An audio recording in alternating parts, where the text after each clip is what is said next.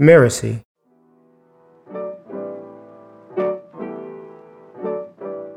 We lost our apartment. So me, my dad, and my sister moved in with my grandmother. And my mom had to stay with one of her friends because my grandma, my dad's mom, didn't like my mother because she was on drugs. So she was like, you know, that's not going to be in my house.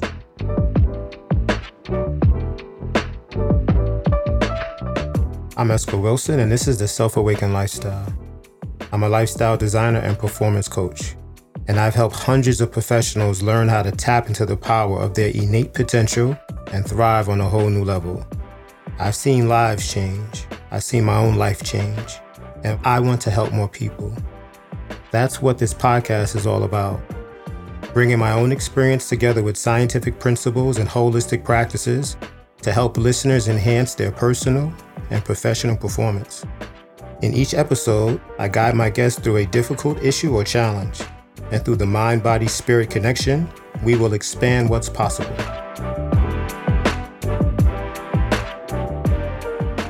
In previous episodes, I've shared one of the absolute worst decisions I ever made in my life. If I were to have a shame based narrative, it would start with this specific behavior where I said yes to a drug transaction with a woman who was obviously pregnant. And I said yes multiple times. And the baby is born and is obviously, in my opinion, some issues, child development issues. That child who I watched grow up right now is the same age as my guest today. And whether I acknowledge it or not, I strongly believe that something inside of me is trying to say sorry, is trying to apologize, trying to play the game of if I could do it all over again, knowing everything that I know now, this is what I would do right now to that child. I would create this amazing container of safety. I would nurture that child. I would allow that child to see itself being cared for. That way it can learn how to care for itself. So I'm trying my best, knowing that I can never make up for those behaviors. But in a lot of ways, this is me doing the best, trying my best that I can possibly imagine to do in this very complex situation.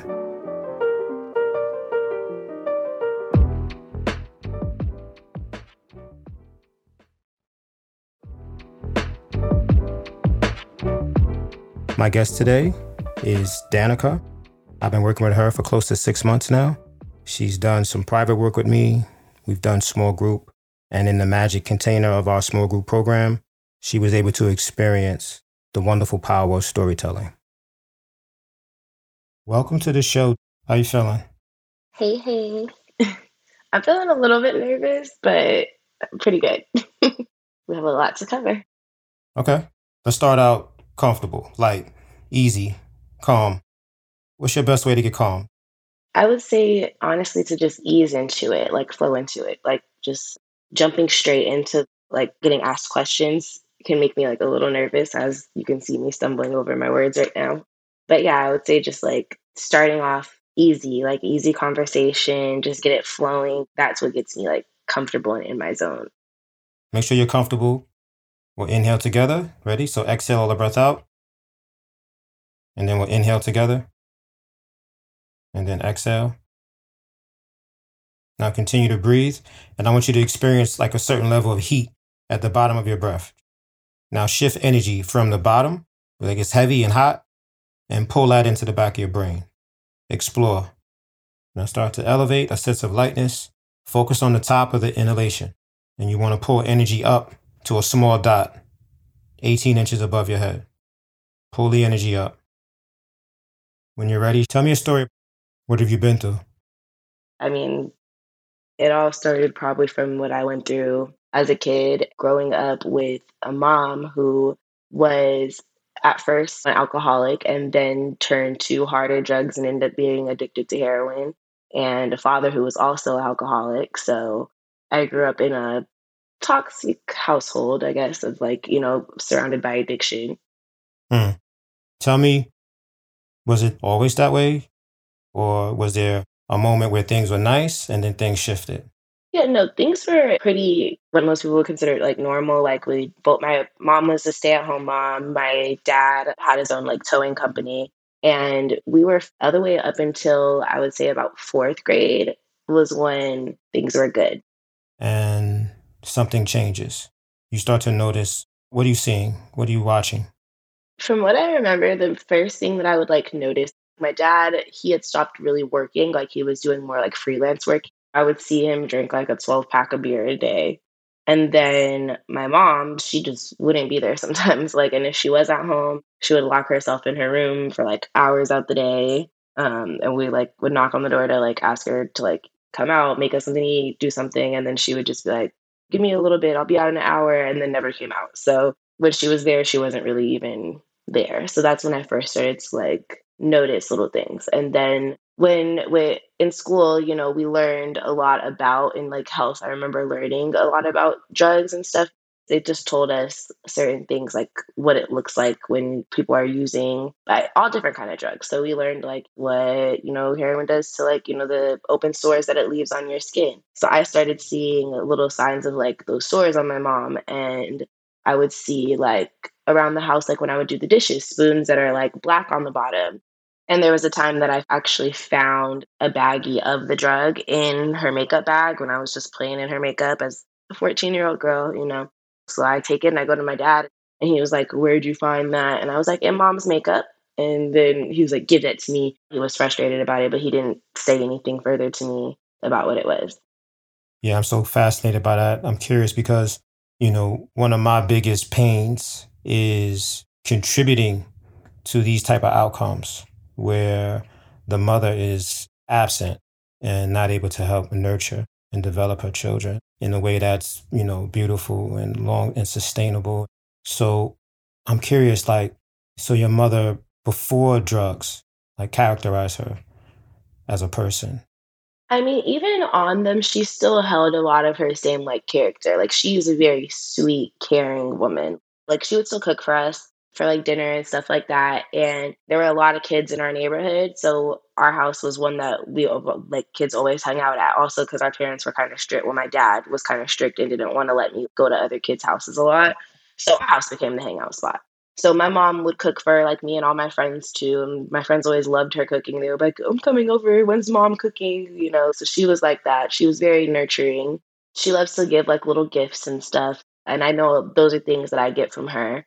So, like, for example, Easter, you know, most people would just go buy an Easter basket pre-made from the store. Like, my mom's the type that'll be like, "Oh, I I put it together, and I got this because you use this, and I got this lotion because I know you like this scent," and she's still like that to this day. Like, I'll go home and visit her, and she'll always have, like, I don't know, whether it be, like, a new face lotion or an electric razor or something little, you know, little and simple, but something that she thinks that you would use. Wow, I love that. What's your relationship with your parents now? Um, it's good. I mean, I don't I don't talk to them a lot. I go back and visit maybe, like, once a year, but I live on the opposite side of the country. But when I do talk to them, it's just normal conversation like, "Hey, how are you? Have you been?" I don't have any resentment towards them. So, you know, those were the biggest issues that I dealt with in childhood. Then so I got married when I was 17. So I graduated high school a year early with a year of college credit done, and so when I was 16, we lost our apartment. So me, my dad, and my sister moved in with my grandmother, and my mom had to stay with one of her friends because my grandma my dad's mom didn't like my mother because she was on drugs. So she was like, "You know, that's not gonna be in my house." We stayed with her, and I had got a summer job, so I was the only person in the house working. And I would come home late sometimes because I was catering. So, you know, I would get home at 10, sometimes a little later, and my grandma was like, you know, "Nobody can come in the house after 9." And I wasn't gonna quit my job, and my dad wouldn't let me stay the night anywhere, so she ended up kicking me out. And I stayed with the guy that I was dating at the time who was in the military, and he was older than me. I was 16 or 17. He was 22, 23, and he used to have to sneak me on base every night just so I had somewhere to stay. I had to take a bus, a ferry, a hour-long ferry ride at that, and another bus to school, which was when I was doing the program that you can take college classes while you're in high school, and then you can get college and high school credit for it at the same time. So I got a couple extra credits doing it, so that's what allowed me to graduate early. I was gonna go live with my big sister in California, But I ended up getting married to that guy. And then he got deployed like a month later. So while he was on deployment, I did move to California with my big sister and stayed there for about a year. So my marriage, we grew apart. Even when we were together, we didn't get along the greatest. And I was working two jobs, I was going to school. I wasn't asking him for any support or any help. And I had a girlfriend who was, you know, like always on social media posting nice things. I was like, well, what do you do? Like, what, what do you do for work? And then I remember her telling me, Oh, I don't want to like put you onto that lifestyle. And I was like, Why don't you just tell me? You know, like I've already been through so much, like just tell me. And then she told me that she was like a high end escort, basically. And I was like, Okay, well, I'm interested. Tell me a little more. After she kind of told me what she did, she taught me the ropes, like told me, you know, where you post the advertisements, how to, you know, either go get a burner phone or download text apps. And my first experience, surprisingly, it was the guy's first experience too. And it was cool. We went, you know, on a motorcycle ride down the beach and then went out to dinner. A few months later, my husband had got back from deployment and I moved to Virginia with him to try to, you know, work on things. And we realized that, you know, we had grown so much apart and um, we just had like a mutual agreement to go our separate ways. And then I started dating someone else and I was in a relationship for like eight months, I think. And then after that, um, when I left him is when I started escorting full time. After I left my husband, I did get my own apartment with the new guy. And then when he and I broke up, I left that place and I was like already going up to DC on the weekends to work, but I didn't have anywhere to stay up there. So I just kind of started staying in hotels. And I did that for like probably like a year, year and a half, or maybe two years actually. I was like just living in hotels. For 24 months, you stayed in hotels. Hmm Nice ones though. It was hard for me to get a place because not having pay stubs and having like legit income. So when it came to trying to get an apartment by myself, I couldn't get a place. When I finally did, they made me pay three times my month's rent as a security deposit and first and last month's rent. So I had to pay like over 10 grand to move in. Wow. Okay. So you're in DC? So when I was like in the whole like, escorting world, there was this guy that I used to buy weed from. And he and I became friends. And then one day he messaged me and was like, Oh, what area are you working in today? And I told him, and I was like, Why, what's up? And then he was like, Oh, I just wanted to make sure I don't put my girls in the same area so it doesn't interfere with your money. And I was like, What do you mean? So we ended up talking, and then he was saying he had this girl that he was like trying to manage. And this is the guy that I ended up dating for five years. I was kind of looking at it like, okay, how can he kind of help me? Because where I was at in my game then, I just started, things were like kind of slow. I didn't really know the ropes. So I was kind of like figuring it out on my own. We just started like hanging out more. I don't know if that whole story that he told me about the other girl was even true because I never like met another girl ever. But, anyways, then he and I were like always together. He started staying with me a lot at the hotels. He was with me like every night. So it kind of developed into like a relationship from there. He was selling weed and coke or whatever. Eventually we got an apartment together. Eventually like our relationship started getting abusive physically and verbally. Obviously he knew what type of industry I was in, what I was doing, but eventually like he would start to get jealous to the point where like I would be scared to like even leave my phone out and around because he's gonna go through it and find something. He went through old messages between me and my husband before I ever met him when me and my ex-husband were married and was like, Well, you don't treat me like this. And I'm like, Well, first of all, that was my husband. Second of all, you claim to be a pimp. You don't want to be treated like a husband. It was crazy. Let's check in for a second. Because you have a stream of consciousness and that helps you. That allows you to like allow yourself to tap into the anxiety and then just let it flow. But try to keep it like trapped and try to like reflect on it. That's not your style. Your style is, all right, I feel it. Let me just get it out. And it's the ability to hear your voice speaking and you're listening to other people's responses. You're seeing how they like receive your message. And then that allows you to see yourself deeper. So where you at? How you feel right now? I feel good. I feel Okay. very, All right, cool. very good. Next, what you got? Let it flow. during that time, I was also like dancing on and off. I had a couple crazy experiences that just popped in my head during that time of my life. The craziest one I've ever had was like I went to a date and I went to like a hotel and it was like three o'clock in the morning. So it's definitely the middle of the night.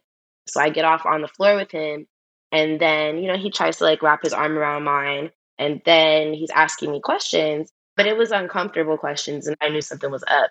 At that point, I tried to stop mid hallway. I stopped. I was like, I'm not walking with you. I was trying to turn around and go back to the elevator. So he's like, grabbed me, pulls me and drags me down the hallway. And like my wig, I had a wig on, my wig flew off, my coat came off. So while he's like dragging me down the hall, I'm trying to bang on people's doors. And I'm like, you know, yelling help. Nobody comes out. And once we're in the room, he like, you know, is locking the door. And then he was like saying, This is why you need protection. So shit like this doesn't happen to you. And um then yeah, proceeded to like rape me.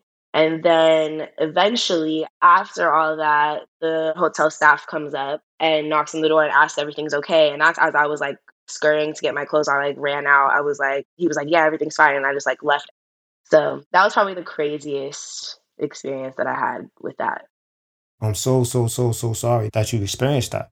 It's okay. Like it makes us who we are.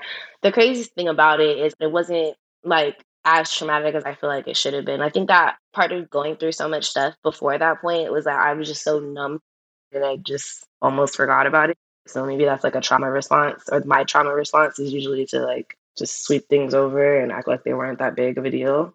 I believe everything happens for a reason. And I think that the universe has divine timing for certain things. So I feel like these last two years have been the first time that I haven't been in, you know, like fight or flight mode. I've been in such like a relaxed place, a relaxed state. I haven't been in survival mode. And I think that's where I've learned, where I've grown the most because I've had the time to sit back and reflect. What did this trauma I've been through shape me into, you know,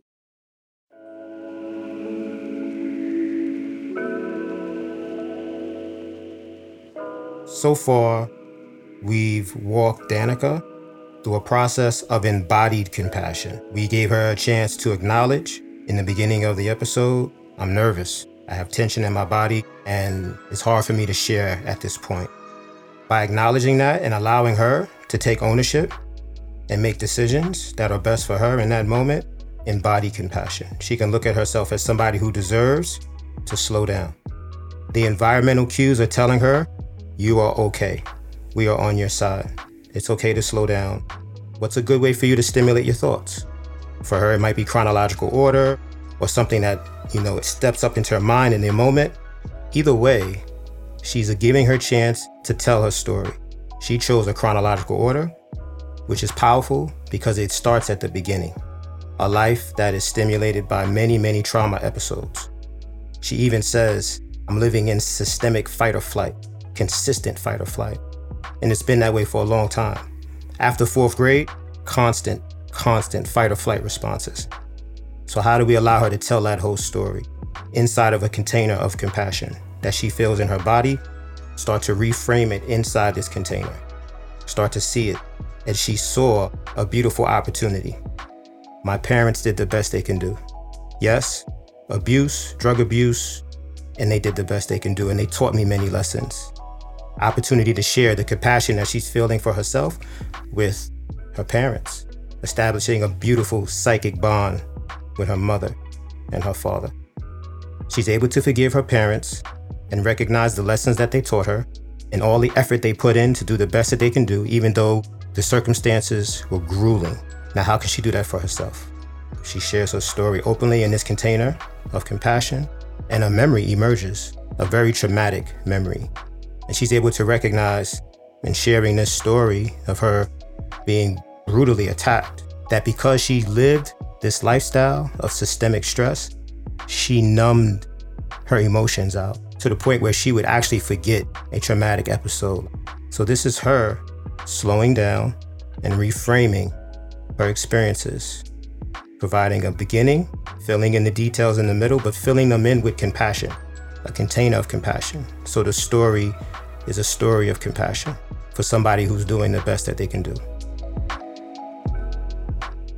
You talked about the last two years, feeling an opportunity to reflect.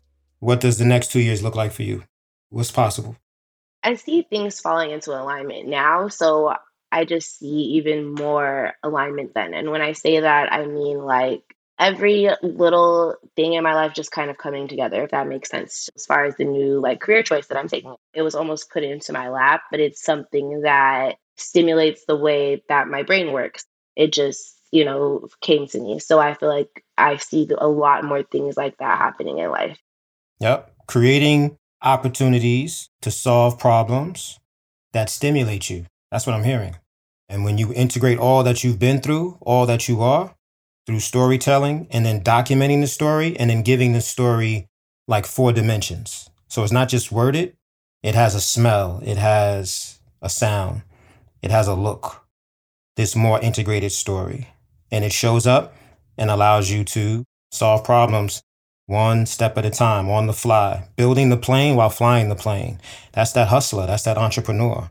And all of us as entrepreneurs, anybody listening to the podcast, even people who like have like a certain kind of profession, got to create on the fly, got to move on the fly. Nothing's guaranteed. You got to iterate, adjust. And I feel like you definitely have that power. Tell your story, give it life, and share with people that are willing to share with you equally.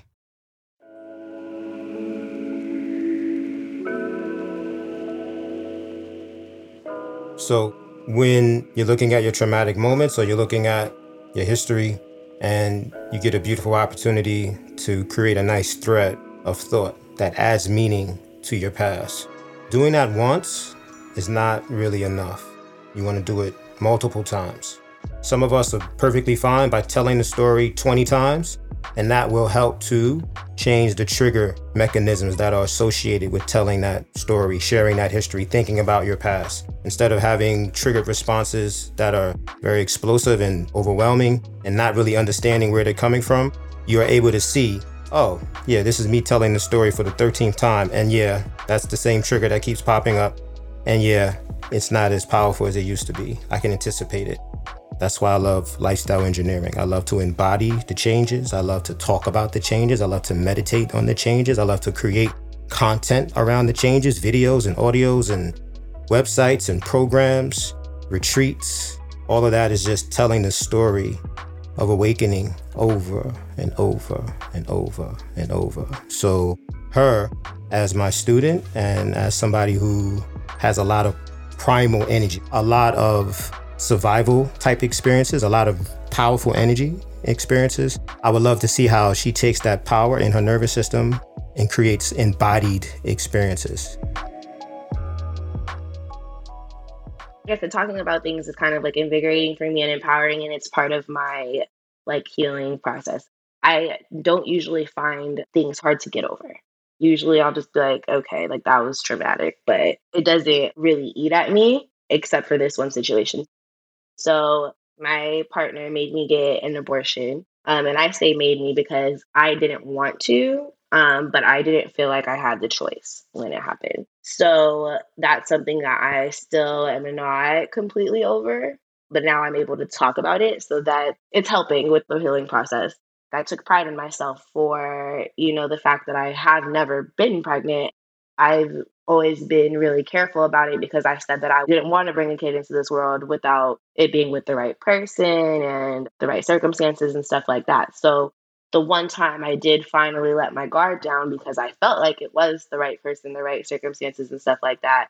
And then he was kind of manipulative.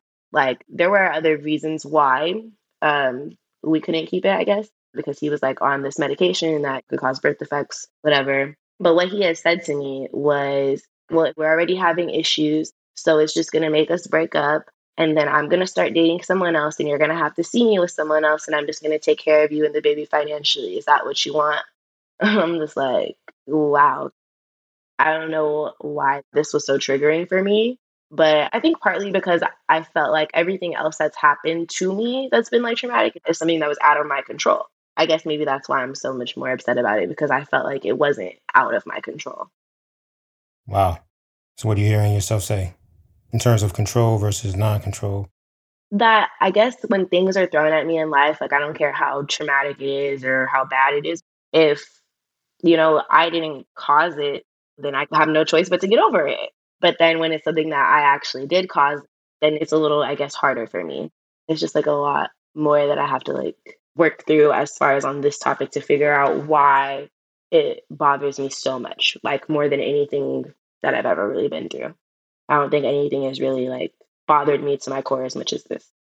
Yeah. How many times you had a chance to talk about this? Mm, not a lot. Telling my story makes me feel invigorated, but that part of it doesn't. I see blockages I have up about it. What made it harder was the fact that it happened twice. What do you mean twice? So we got pregnant, um, had to get an abortion.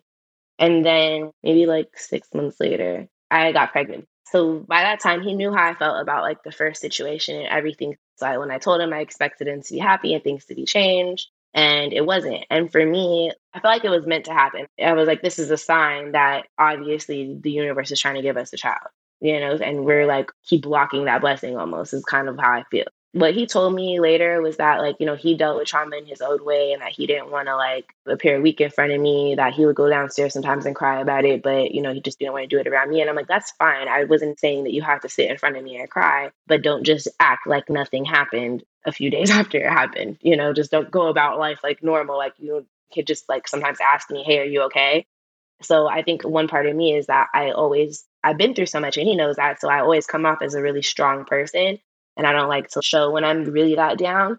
So I felt like I started building up resentment, but it was all because of not communicating on both of our parts, though. Yeah. Almost like numbing the experience by not talking about it. But instead, for me, instead of numbing, it was making it worse. And we talked about that. Like, you don't like the whole ideas inside. It took me talking to other people about it before I was able to talk to him about it. So, giving language to this very, very powerful situation and allowing it to loosen up and allowing it to flow and give yourself a, a like a focal point of consciousness between you and your partner. Like, listen, if we don't talk about this, if we don't allow this to, you know, have a story, we don't allow it to grow and be understood in all of its ways, we're not addressing what was trauma, at least for you. That's what I'm hearing. And like I said, let it out. The first time you shared this heavy story, you didn't mention that it was twice. The next time you came back and you said, yeah, it actually happened twice. And then the pain that you felt was embodied, much heavier than, the, much stronger than the first time. Part of the story makes me feel invigorated. Like talking about all these other things are invigorating to me. They make me feel great. That's why I knew that this topic would probably have to be brought up last because everything else that I've said builds up the courage for me. It makes me, like I told you, telling my story makes me feel invigorated, but that part of it doesn't. so it's like eventually getting it to be a part of that, to be a part of one of my experiences. Yeah, that's the goal. So we understand step one is what you've been doing the last month. You went through a whole process where the person who feel comfortable communicating showed up and said, Hey, here's the big secret. That is the hardest to get over. That's how you're framing it right now. Give life to the story and share it. How can we integrate moving forward? This is me. This is who I am. Here's the story. Here's how I experienced it. And then see integration. How you feel? I feel good. Yeah.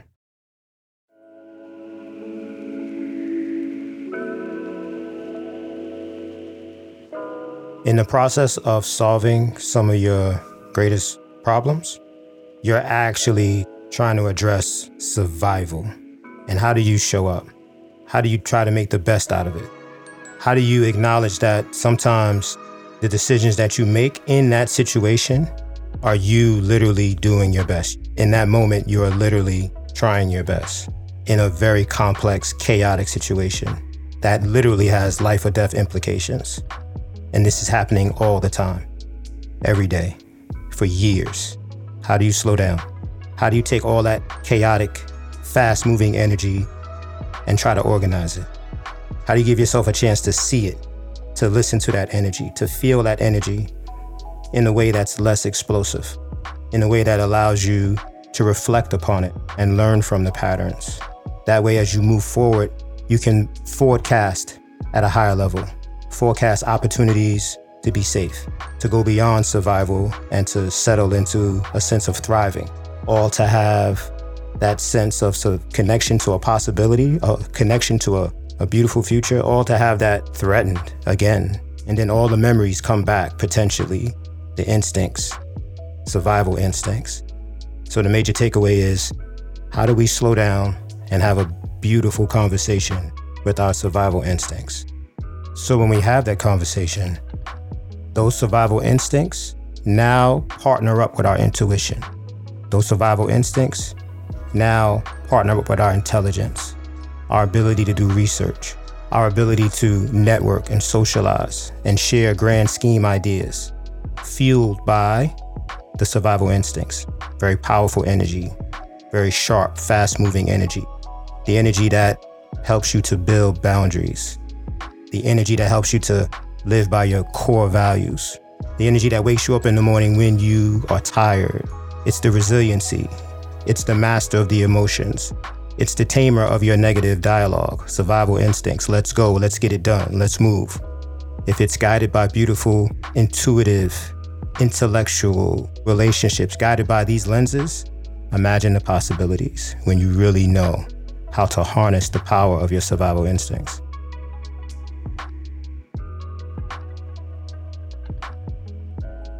I'm Esco Wilson, and you've been listening to the Self Awakened Lifestyle. You can find out more about me at theselfawakenedlifestyle.com. I'd like to thank Danika for coming to the show today. The Self Awakened Lifestyle is part of the Mirasee FM podcast network, which also includes shows like Soul Savvy Business and Just Between Coaches. This episode was produced by Cynthia Lamb. Melissa Deal assembled the episode. Danny Iny is our executive producer, and post production was by Post Office Sound. So you don't miss an upcoming episode, please follow us on Apple Podcasts, Spotify, or wherever you are listening right now. If you like the show, please leave us a five star review. It really does help us out. Thank you so much for listening, and we'll see you next time.